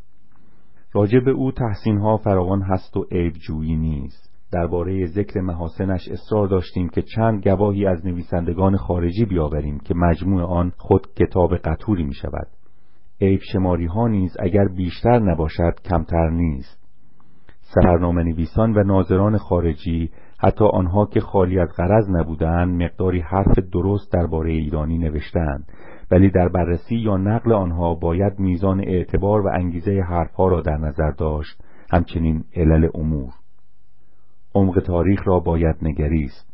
باید منطقه ای را در نظر آوریم که در چهار سوق جهان واقع بوده است. در معرض تاراج و کشتار مداوم قرار داشته. جنگ های فرقهی و عقیدتی و شهربندان در آن قطع نشده. بروید بشمارید و ببینید چه تعداد جنگ در خاک ایران روی داده است و اکثر آنها به دست خودی. حاکمی بر ضد حاکم دیگر عقیده موهومی بر ضد عقیده موهوم دیگر. شهرهایی چون ری و نیشابور اصفهان باید چند بار در عمر خود دچار شهربندان و قحطی و غارت شده باشند. ایرادهایی که به ایرانی گرفتند این هاست یک گفتند که شاهان ایران ستمگر بودند. اجازه آزادی به مردم نمی‌دادند. فعودال و جارب و بهرهکش وجود داشته. همه اینها درست. از درست هم درستتر. ولی رسم دنیای قدیم و آین بشری چنین بوده است که هنوز هم بقایایش به سبک دیگر در سراسر جهان ادامه دارد و در هیچ کشوری از آن دوران استثنایی برای آن دیده نمی شود باز هم وقتی خوب نگاه کنیم فرمانروایان ایران اندکی بهتر از همسایگان و مشابهان خود بودند و در نهایت آنچه موجب تأثیر و شگفتی است آن است که پس از آنکه دنیا قدری جلو آمد با آمدن بنی امیه و بنی عباس وضع در این نقطه از جهان از آنچه بود چند برابر هم بدتر شد و مقدار خونریزی و ستم و بهرهکشی و تحقیر بشری به درجه رسید که باید تاریخ بنشیند و از نو بررسی کند. دو گفتند که ایرانی دستخوش تقیه و درویی است. تقیه و درویی از جانب مردم نتیجه ناامنی است و ریا و تزویر از جانب حاکم و متشرع نشانه سوء استفاده از جهل عامه. و این جوی است که ایران در تاریخ خود هرچه جلوتر آمده بیشتر در آن قوتور شده است. چون بنا به دلایلی که می‌دانیم آزادی حکم فرما نبوده مردم ناگزیر بودند خلاف آنچه را که در دل داشتند بر زبان آورند. گفتند که ایرانی بیش از حد زورپذیر است. در برابر هر قدرتی سرخم می کند و هر فشاری را پذیرا می شود درست است. ایرانی حکم کسی را داشته که یک قده چینی گرانبها زیر بغلش بوده و همه سرمایش همان بوده. میترسیده که اگر بیفتد این قده بشکند. به هر قیمت خواسته است آن را نگاه دارد و از این رو دست به را می‌رفته. با خود نگفته یا زنگیر زنگ یا رومی روم. با خود نگفته مرگ یک بار شیون یک بار. این قده عبارت بوده است از موجودیت ایرانی که او می‌خواسته است حفظ کند. از قدیم گفتند چو در تاس لغزنده افتاد مور رهاننده را چاره باید نزور برای حفظ این امانت خود را به هر آب و آتشی زده است. به هر رنگی که لازم بوده در آمده. به رنگ عابد و مؤمن. درویش و قلندر یاغی و گردن بند نوکر اجنبی دلقک لوتی و جوان مرد جانبرکف و ابن الوقت خلاصه از هر فرقه و گونه ای و از همین روز که در تاریخ ایران بهترین انسانها دیده شدند و بدترین نیز. بزرگترین مغزها در آن پدید آمدند و برای پرورش جهال نیز استعداد عجیبی نشان داده شده است. و باز از همین روز که می‌بینیم که گاهی ایرانی گفته است ف و مقصودش به هیچ وجه فرزاد نبوده و دیگران به اشتباه افتادند و تفسیرها بر آن نوشتند. همواره در کنه خود چیزی پنهان داشته که به روی خود نمی آورده و دیگران هم که میشنیدند و احیانا متوجه می شدند آنها هم به روی خود نمی آوردند و جز با ایما و اشاره و چشم و ابرو از آن حرف زده نشده است. از اشاره و راز و اسرار که آن همه در ادب پارسی سخن به میان آمده منظور همین است. ایرانی بر مرز نفی و قبول نشسته بوده است. نه می توانسته جانب نفی را به تنهایی بگیرد و نه جانب قبول را. بنابراین همواره نمی‌توان این اطمینان را داشت که نه و آری او همان معنا را می‌دهند که در قالب کلمه دیده می‌شوند. از همین اشاره کوتاه می‌توان دریافت که راه چقدر ناهموار و پرخطر بوده است و او میبایست شخصیت دوگانه به خود بگیرد هم در راه باشد و هم در بیراه هم همراه باشد و هم حریف. تمام نیروی این ملت نگونبخت در طی تاریخ به این نحو مصرف شده است اینکه هم خود باشد و هم آنچه به آن واداشته می شده است باشد. دینامیسم فرهنگی او نیز از همین خصوصیت سرچشمه می‌گیرد. فرهنگ ایران فرهنگی ناشی از دوگانگی و مقاومت است و به همین سبب توانسته است فرهنگی بسیار نیرومند از آب درآید. از ادب فارسی یک مجموعه امید و نومیدی بیرون آمده است که این دو در دو خط موازی جلو آمدند وقتی حافظ می‌گوید کلبه احزان شود روزی گلستان غم مخور و یا رسید مژده که ایام غم نخواهد ماند و یا در درون من خسته دل ندانم کیست که من خموشم و او در فقان و در غوغاست و یا مهر بر لب زده خون می‌خورم و خاموشم و یا مژده ای دل که مسیحا نفسی می آید و یا گفت آن یار که زو گشت سر دار بلند جرمشان بود که اسرار هویدا می کرد و نظایر اینها تناوب امید و نومیدی و خطر افشاء سر و حول زمانه خونریز را بیان می کند چهار افراط و تفرید. افراط و تفرید که ممیزه دیگر ایرانی است و او را از اعتدال که لازمه زندگی آرام و بارور است دور کرده.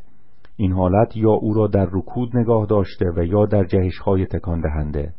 هر دوران رکود تکان به دنبال خود می آورد و هر تکان باز روی به رکود می برد افراط و تفرید چه در افراد و چه در ملت موجب گشته است تا احساسها و انفعالها در خارج از موضع خود حرکت کنند و حب و بغض دو شریک همیشه حاضر در صحنه قضاوتها باشند. فرد یا جمعیتی که دستخوش افراط و تفرید است یا ستمکش می شود یا ستمگر یا سر در گریبان فرو می‌برد یا رکهای گردن را کلفت می کند و تا به اعتدال نیامده این تناوب زور گفتن و زور شنیدن از او دور نمی گردد. پنج. فردگرایی. گفته شده است که ایرانی تکرست. در تنهایی فردی است قادر ولی در همکاری با جمع کمیتش لنگ می شود از این رو کار دست جمعی غالبا ناموفق مانده است. تا چندی پیش زندگی روستایی ایجاب کار دست جمعی نداشته اما اکنون که ازدهام و شهرهای بزرگ و جامعه صنعتی و سازمان گروهی ایجاد شده با ادامه روش گذشته چرخ زندگی به گل می نشیند. ایرانی جز جز استعدادهایش خوب است و شاید معدل آن از بسیاری از ملتها بیشتر باشد. از هوش و نیروی تخیل و ظرافت و قریحه تنز و غیره برخوردار است. ولی توانایی ترکیب در او ضعیف است. این به سبب پراکندگی اندیشه است که خود از زندگی اجتماعی سرچشمه می‌گیرد. از این رو می‌بینیم که استنباطهای او در اجزای امور نادرست نیست لیکن نتیجه گیری کلی او غالبا لنگان است. علتهای دیگرش آن است که قضاوتها اکثرا از روی مصالح آنی و شخصی شکل می‌گیرد و این نیز ناشی از همان وضع اجتماعی بیزابطه است که هر کسی را وادار می‌سازد تا همه حواسش معطوب به حفظ موقع شخصیش باشد. یعنی در واقع کارگاه مغزیش بر گرد زره دفاعی به کار میافتد که او برای حراست از خود به تن کرده است. با آمدن صفویه جریان تازه‌ای در زندگی ایرانی آغاز می شود استقلال سیاسی و یک پارچگی به دست آمده است لیکن تکاپوی فکری از او دور گردیده. خود شعر دوران صفوی که معروف به سبک هندی است این حالت را تا اندازه می نمایاند. شاعر در این زمان دستخوش گنگی و گره و ابهام است. سراحت ذهنی خود را از دست داده است. از این زمان عیبهای گذشته یعنی ناایمنی تزلزل روانی ظاهربینی اصالت فر را جانشین اصالت اصل کردن بر جای میماند و بر همه اینها عیبهای تازه دیگر که رکود ذهنی و گذشته گرایی است اضافه می گردد. بیش از همه خرافه بر دست و پای مردم می پیچد. زیرا هرچه واقعیات اجتماعی کمتر جوابگوی توقع مردم می شود و نیازهای روانی و جسمی نابرآورده می ماند راه بر خرافه ها باز می گردد. تکاپوی فکری هنگام برخورد ایران با تمدن غرب از نو روی می کند. اما آنگاه دیگر بنیه فکری کشور بسیار تحلیل رفته است و از این رو دوره قاجار که دوره بیدار شدگی ایرانیان است یکی از بیرمقترین دوره های فکری می گردد. مشکل دیگر لاقل در پنجاه سال اخیر منبعث از فاصله میان طبقه خواص با عامه مردم است هیچگاه در تاریخ ایران یک چنین جدایی عمیق احساس نمی شده است از زمان برخورد با تمدن غرب یک قشر باسواد و درس خوانده و فرنگی معاب در ایران پیدا شدند که بسیار با تفرعن و سنگدلی و بیاعتنایی به عامه مردم نگاه می‌کردند و خود را تافته جدا بافته می‌دانستند. این طرز دید عقده و کینه پنهانی در مردم ایجاد کرد تا به دانجا که به همه مظاهر علم و درک و روشنبینی بدبین شوند. حقیقت این است که روشنفکران یا به اصطلاح طبقه فاضله که دستگاه حکومت نیز از آن منشهد می‌شد در دوران اخیر به خصوص این سی چهل ساله بدترین رفتار را با مردم داشتند. آنها را به تمام معنی عوام کل انعام انگاشتند که حقی اضافه تر از حق چریدن و بار کشیدن ندارند. البته در مورد آنها هم شدت و ضعف هست. و عدهای از روشنفکران آبرومند خوب را نمی‌توان استثنا نکرد ولی با چند گل بهار نمی شود این لکه ننگ بر دامن روشن فکر معابان ایران افتاد که عدهای از آنان با صفت افتخارآمیز وطن در چمدان موصوف شدند و اینان و عدهای از قماش ایران تنها پس از ترد از وطن متوجه شدند که کشوری به نام ایران می توانسته است بر روی نقشه جغرافیا وجود داشته باشد و آنگاه به نوه سرایی پرداختند که این عبارت شکسپیر چه خوب مصداق حالشان می شود آنجا که اوتلو به دزدمونا گفت تو را کشتم تا سپس دوستت بدارم. کسانی دیگر از این گروه نقش دیگری را بر عهده گرفتند. کمر به کینه ورزی بستند. ایران و تاریخ و هر گونه اعتبار آن را انکار کردند. نشانه روشنفکری را در نفی ارزشها دانستند. یکی از آنها اینجا و آنجا در خارج به سخنرانی پرداخته و ادعا کرده بود که نام ایران یک کلمه جدید است و در گذشته بر این کشور اطلاق نمی شده است. البته دکتر جلال خالقی مطلق و دکتر جلال متینی طی دو مقاله به این یاوهگویی پاسخ دادند و سابقه تاریخی بسیار کهن نام ایران را در آثار دوران پیش و بعد از اسلام برشمردند. از همین رهگذر بود که زحاک اساتیری بعد از چند هزار سال آزادیخواه و مردم دوست قلمداد شد. نظایر این حرفها بسیار زده شده است و در لای ابرهای بیخبری بیسوادی و عقده شنوندگانی هم برای خود یافته است. حروف چاپ و بلندگو به هر فرصت طلبی مجال داده است که هرچه دلخواهش بود بگوید و بنویسد و شما که خواننده اید وقتی پر از بغض بودید هرچه اندکی این بغض را فرو نشاند آن را شاهکار می‌شناسید. با ایران با انصاف و تفاهم بیشتر روبرو شویم. تاریخ را در قالب تنگ زندگی خود نگذاریم. مردم بسیاری در این ملک زندگی کردند و مردم بسیاری زندگی خواهند کرد و هر نسل مسائل خاص خود را داشته است. جهان چون شما دید و بیند بسی نخواهد شدن رام با هر کسی. فردوسی. اردیبهشت سال 1375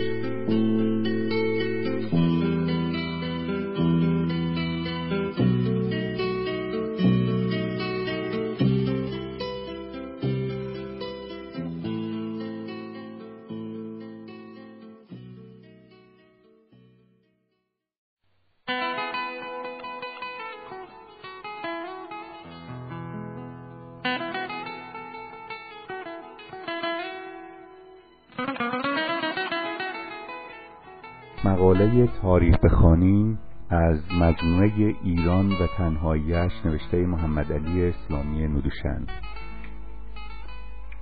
در پشت جلد این کتاب آمده تقدیم به جوانان ایران که امانتدار امروز و فردای این سرزمینند.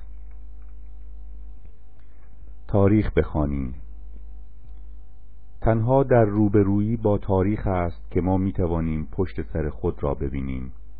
آینده ناپیداست و آن سو جهان دیگر باشد از آن ناپیداتر. پس ما میمانیم و گذشته. همان چند هزار سالی که در چیندان تاریخ ضبط شده دور و مبهم ولی نه آری از گویایی. در نظر آوریم آدمیان بیمزده ای را که در غارها عم به سر می بردند و تنها تفوق آنها بر حیوان آن بود که می توانستند بر دو پا بدوند. یعنی بلندتر و دورتر ببینند و سنگ و چوب در دست گیرند و به کار برند. آنگاه آتش آمد که بر حسب اتفاق کشف گردید و زندگی را دگرگون کرد. آتش که نماینده خورشید بر زمین بود. به عبارت دیگر پیامبر خورشید.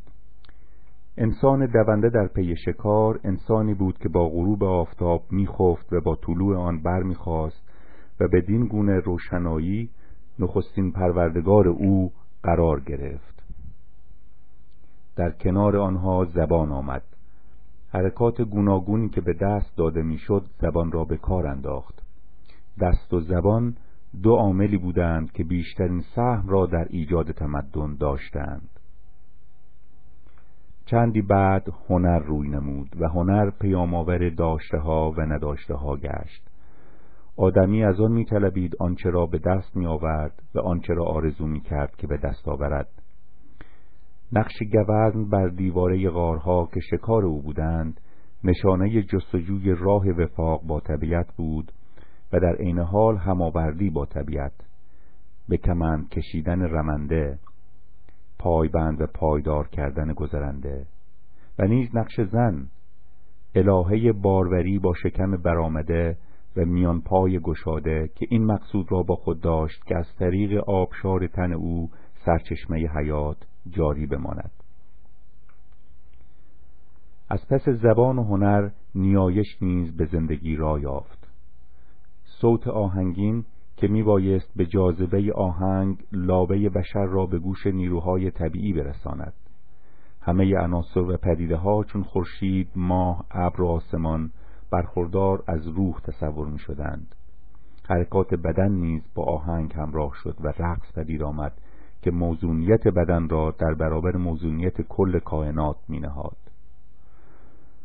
موزونیت یکی از عجیبترین جلوه های روحی بشر بود که زیبایی از آن نشأت می کرد. مدار جهان بر آهنگ است و آدمی نقطه تعادل و اتکای خود را در جهان هستی از آن می جوید. رقص، نقش، موسیقی، شعر، هندسه، نظم انسان در پی چه بوده است؟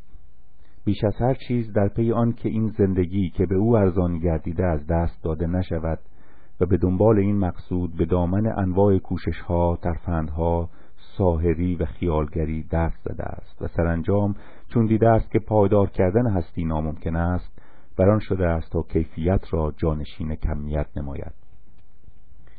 از آنجا که نمی‌شد پیر نشد نمی‌شد نمرد راهی جز این نمیماند که زندگی از جهت عرض دراز گردد. اینجاست که امر گزینش در کار می آید میوه بهتر شکار بهتر منظره درنشینتر جفت بهتر نیرو و نفوذ بیشتر. و از همین جا زیبایی جای پای خود را در زندگی می نمایاند و جهتی مرادف با خوبی قرار می گیرد با مرگ چه می شود کرد؟ آن هم راهی دارد. تخیل دنیای دیگری را در برابر او می نهد دنیای درست شبیه و همین دنیا منهای کمبودهایش. آدمی باید در آنجا همین نیازها و همین التزازها را برآورده سازد. خوردن، جفتجویی، جذب کل مواهبی که در طبیعت شناخته شدهاند بر اثر رشد آگاهی دو عنصر ماده و معنا در کنار هم نهاده می شوند. باید هر دو به خواست او پاسخگو شوند و از اینجا فرهنگ به همراه مذهب پا به صحنه می نهند. بدون بهرهوری از ماده ادامه زندگی میسر نیست همه چیز از خاک برمی آید خاک مقدس نیز آب و هوا و آتش یعنی ملموس ها ولی به اینها بسنده نمی‌توان کرد. اینها کارگزار ناپایداری اند و وجود را به جانب فرسودگی و زوال می‌برند. باید جانداروی دوام را کشف کرد. افسوس که در عالم ماده راهی به سوی آن نیست. پس به جانشین ها روی بریم. فرهنگ نیروی جانشین است زیرا ماهیت کیفی دارد و دریچش به روی باغ سبز بی انتهای تخیل باز است که برای آن خزانی نیست. بدین گونه آدمی با دو بال ماده و معنا در فضای هستی به جولان می آید نه آن است که رویاندن دانه از زمین قدمی در راه رهایی و استقرار بود. با صنعت کاشت انسان نخستین تصرف خود را در طبیعت به نمود می آورد زیرا آنچه به او داده می‌شد را به آنچه می‌خواست بگیرد تبدیل می کند به فرمان آوردن حیوان و زراعت یکی پس از دیگری پای به میان نهادند. آنگاه نوبت به زندگی گروهی می رسد چرا؟ زیرا به تنهایی نمی‌توان از عهده زیست برآمد. همراهی و تعاون لازم است. باید در برابر کجتابی های طبیعت پشت به پشت داشت. گذشته از آن ترس از تنهایی ترس کوچکی نیست. انسان همیشه خود را تنها ناایمن و کمین شده می‌بیند. بر لب پردگاه شب تاریک و بیم موج و گردابی چنین حایل. پس جمع که در آن همدردی مشترک و چشم داشت همراهی است چاره کار میگردد. چاره نه چندان اطمینان بخش ولی راهی بهتر از آن در پیش چشم نیست. اونز خانواده قبیله همبستگی آدمی چون غریقهایی می شود که بازو به بازوی همدیگر می دهند تا تسلا و امید نجات بیابند. او احتیاج به تسلای مداوم دارد زیرا غربتی سنگین بر جانش حاکم است. و آن ناشی می شود از فاصله میان خواست پهناور او به امکان محدودی که طبیعت در اختیارش نهاده. جامعه و برخورد آدمیان با همدیگر موجب رشد مغز می گردد. اما جمع و گروه و قبیله عامل تازه‌ای در کار می آورد و آن جنگ است. بشر برای بقای خود حفظ حریم خود و میدان دادن به خواهش های خود جنگ را اختراع می کند او موجود مهر و کین است. چیزهایی را دوست می دارد و چیزهایی را دشمن. و کوتاهترین راه را آن می بیند که خواست و ناخواست خود را با زور بر کرسی بنشاند.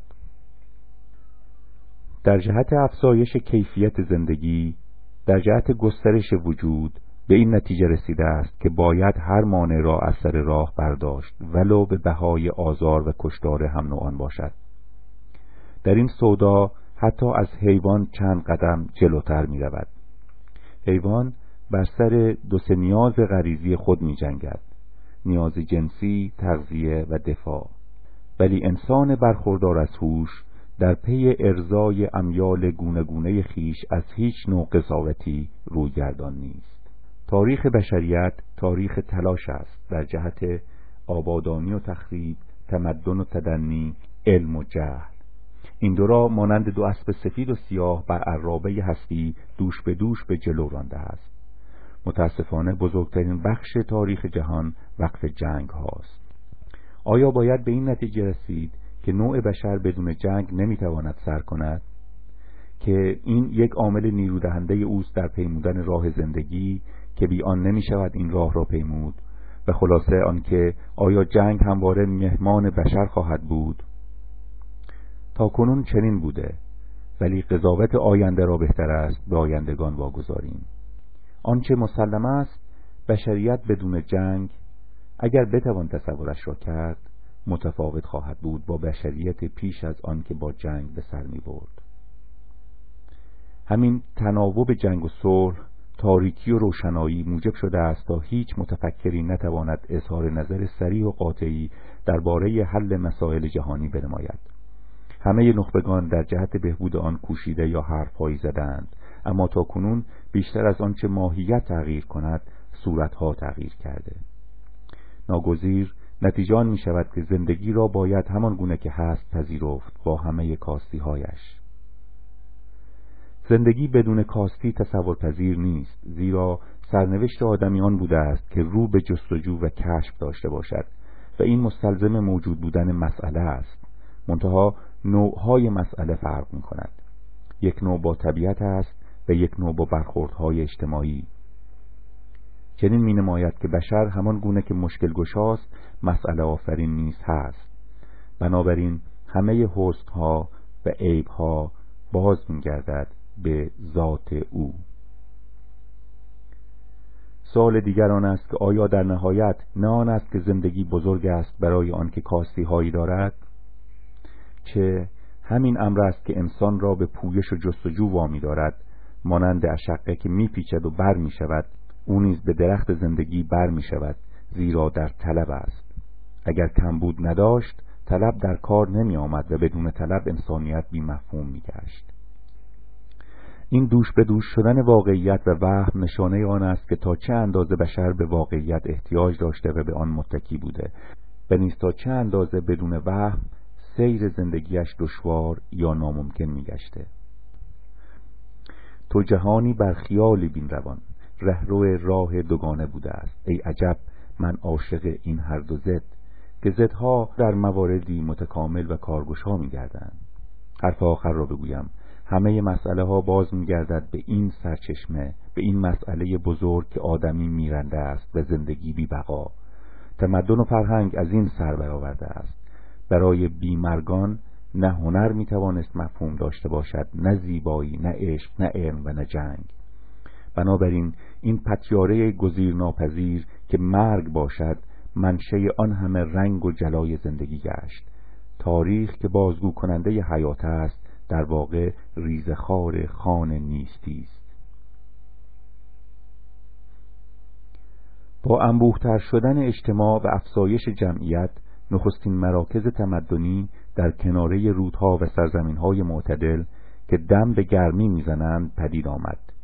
نیل و فرات در این میان شهرترینند سپس رود زرد در چین و سند در هند.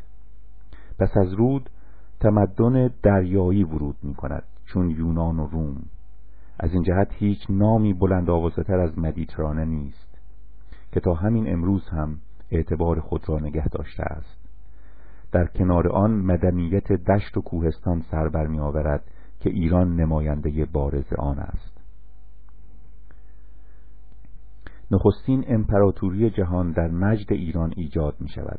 سرزمینی که در حد فاصل و برخوردگاه شرق و غرب قرار دارد. یک شاهزاده پارسی به نام کوروش بنیانگذار آن است و مرد دیگری از پارس از همان خانواده که داریوش نام دارد استقرار دهنده آن می شود. دو تمدن بزرگ دیرین که میان رودان و مصر می باشند رو به افول می نهند. چین بسیار دور است. هند در صحنه جهانی تکاپویی ندارد و بخشی از آن نیز تحت تسلط ایران قرار گرفته است. اروپا به یونان ختم می شود که از تعدادی شهر کشور تشکیل شده.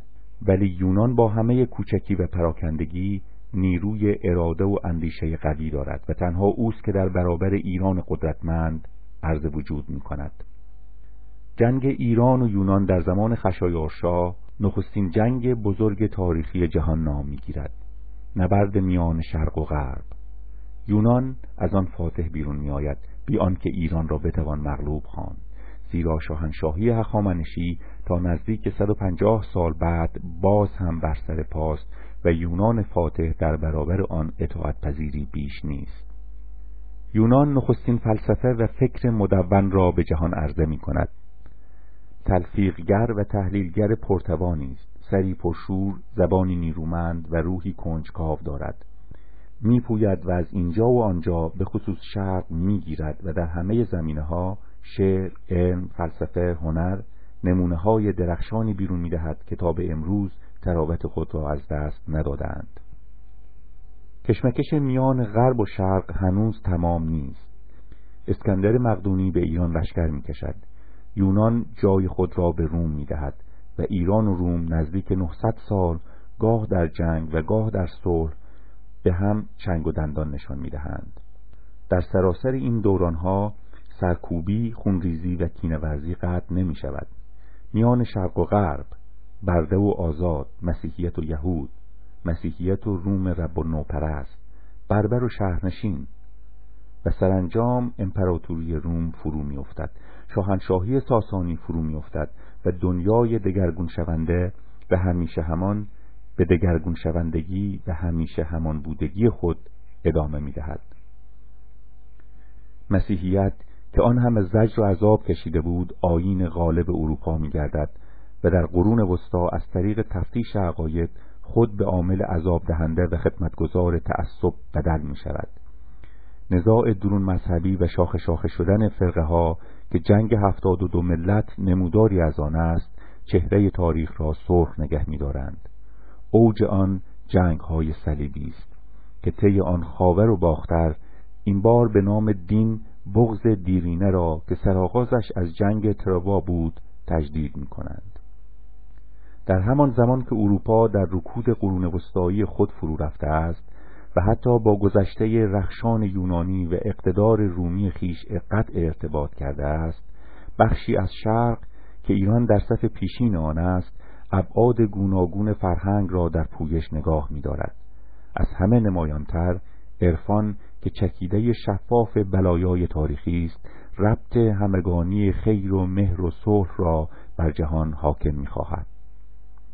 ولی دنیا آبستن حادثه دیگری است با رونسانس اروپا سربرآوردن علم و تکنولوژی و پیوستن آمریکا به جهان شناخته شده دوران تازه آغاز می گردد.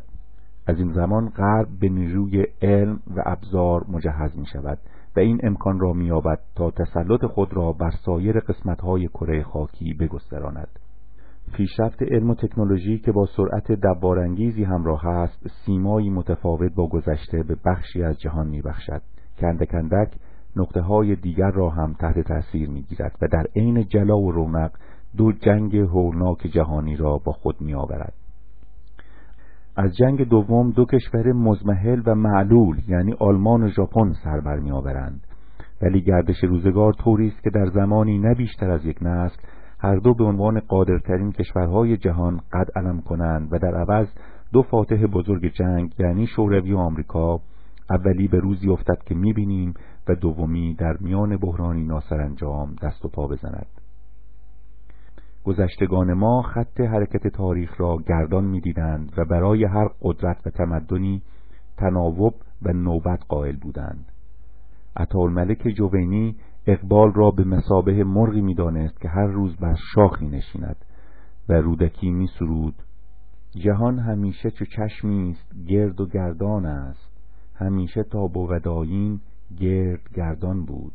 همان که درمان باشد به جای درد شود و باز درد همان که از نخست درمان بود. نظریه گردندگی بر اثر تجربه های ممتد تاریخ کسب شده بود. ولی از زمانی که فن و صنعت زمامدار زندگی بشر گشت و هر ساله اختراعی بر اختراعها افزوده گردید و قرن هیجده اروپا قرن روشنایی نامیده شد و آدمی به کشفهای خود مغرور گشت اعتقاد به سیر مستقیم تاریخ یعنی سیری که به جانب پیشرفت منظم روی دارد ذهن او را تسخیر کرد و به خصوص مارکسیست ها بر این اندیشه تکه نمودند که بشریت را به سوی راه حل نهایی و بهشت زمینی رهنمونند اکنون با غروب مارکسیزم و چشماندازی که از ضایعات ناشی از حجوم تکنولوژی و گسیختگی اخلاقی بشر در برابر روز نظریه خط مستقیم رو به تزلزل می نهد و ذهنها از نو متوجه همان نظریه بی ادعای محجوب غیر مدلل گردندگی می شود آنچه مایه نگرانی است و همکنون اختلالهای طبیعی و سموم گوناگون محیط زیست بر آن علامت می‌دهند زورآزمایی میان صنعت بشری و نظام طبیعت است. آیا اهریمن در کار آن است که انسان را از طریق هوش خود او در دام بیاندازد یعنی آنچه تاکنون بر آن قائم بوده و به آن مینازیده؟ آنگونه که قدمای ما می‌گفتند وبال من آمد همه دانش من چو روباه را موی و تاووس را پر. تاریخ بخوانیم. این آسانترین راه است که عمر خود را دراز کنیم. آن را تا سپید دم تمدنها جلو ببریم. تا به دورانی که نیاکان دیرینه ما با معصومیت ساده دلها بر این آسمان پرستاره و لاجورد درخشان نگاه می‌کردند و از آن امیدها داشتند. انتظارهایی که تا امروز با آنکه چندین هزار سال از آن زمان میگذرد هیچ یک برآورده نشده است. و ما جزان که خود را به ابزار مجهز کرده ایم برتری دیگری بر آنها نداریم و قادر به گشودن هیچ یک از گره های اصلی نبوده ایم. مانند آنان بیمار می‌شویم فرسوده می‌شویم عشق و هجران داریم به پایان راه می‌رسیم و میمیریم و بیش از آنان از فردای خود با خبر نیستیم. طریق زندگی چون کتلهای بیشمارهی بوده است که یکی پس از دیگری ظاهر می شود و بشر با گذشتن از هر یک میپنداشته که پشت آن مقصد است. ولی باز کتلی دیگر روی نموده و بدین گونه تا به آخر. عیبی ندارد. منظور روندگی است. در حرکت باشیم و بپوییم. همه تماشا در همین مسیری است که به ما ارزانی شده. فایده تاریخ را بهرهوری از تجربه پیشینیان گرفتند. ولی خوشترین نصیبی کان به ما می‌دهد آن است که برای ما تسلاست به ما می‌گوید که هزاران هزار هزار از گذشتگان مسافر همین راه بودند آن را پیمودند و در دهانه افق بی انتها ناپدید شدند. گفتند فسانه ای و در خواب شدند. چه بزرگ بودند و چه حقیر همه آنان کولبار رنج و امید و شادی خود را بر پشت داشتند و در میان آنان عدهای نامآور بوده است که صدای از آنان در این گبت دوار پیچیده است. زندگی کوتاه است و ابدیت بیکرانه. عارفان ما در آرزوی جاودانی شدن میکوشیدند تا این ریسمان کوتاه را به آن تناب که کل هستی باشد پیوند زنند. ذره‌ای به جانب خورشید کوزه‌ای در دریا. ولی متاسفانه ما خود در همین خلقت شگفت خیش هم ذره و هم خورشید. هم کوزه و هم دریا و معمور به اینیم که این بار گران تناقض را تا به آخر بکشیم. بهمن 1370